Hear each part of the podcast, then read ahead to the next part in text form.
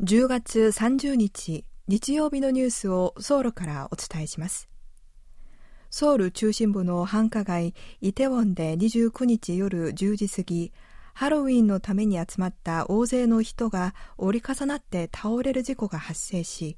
30日午前10時半現在、外国人19人を含む151人が死亡、82人が負傷しました。外国人被害者の国籍は中国、イラン、ウズベキスタン、ノルウェーなどで、アメリカ人と日本人は含まれていないということです。消防当局によりますと、心肺停止状態で病院に運ばれた人が多く、死者はさらに増える可能性があります。事故が起きたのは、イテウォン中心に位置するハミルトンホテル近くで、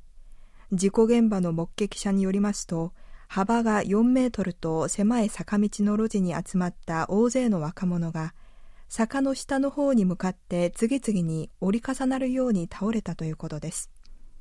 消防当局は多くが圧死したと見ています。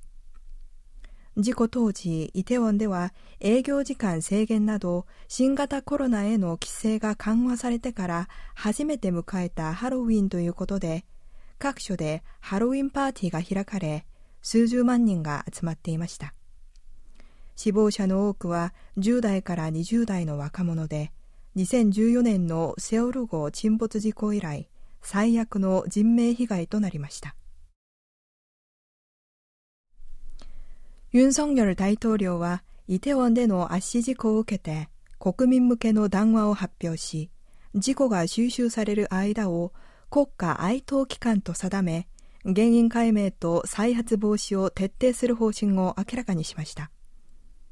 ユン大統領は30日午前、大統領室で国民向けに発表した談話で、不慮の事故で犠牲になった方々のご冥福をお祈りするとともに、遺族の方にもお見舞いの言葉を申し上げる。国民の生命と安全を守るべき大統領として重く受け止めていると述べました。また、大統領は今日から事故が収集されるまでの期間を国家哀悼期間と定め、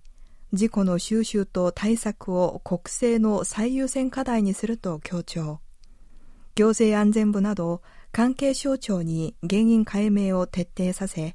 再発防止に努める方針を明らかにしました。ユン大統領はハン・ドクス国務総理をトップとする対策本部の立ち上げを指示しています。ハン国務総理は11月5日までを国家哀悼期間にすると発表しました。ソウルの繁華街イテウォンで29日夜起きた圧死事故を受け、主要国の首脳らが相次いで哀悼の意を表明しました。アメリカのバイデン大統領は、イテウォンでの惨事について30日声明を発表し、ソウルで愛する人を失った遺族らに深いお見舞いの言葉を送りたい。我々は韓国の人々と共に悲しんでいる。負傷者の早い回復を祈ると述べました。また、アメリカと韓国の同盟関係はいつにも増して強固だと強調しました。一方、イギリスのスナック首相もこの日ツイッターで、苦痛の時間を過ごしているすべての韓国人と事故の対応に当たっている人々に応援の言葉を送りたいと述べました。フランスのマクロン大統領もツイッターで、韓国の国民とソウルの住民に心より哀悼の意を表すると書き込みました。ここまでニュースをお伝えしました。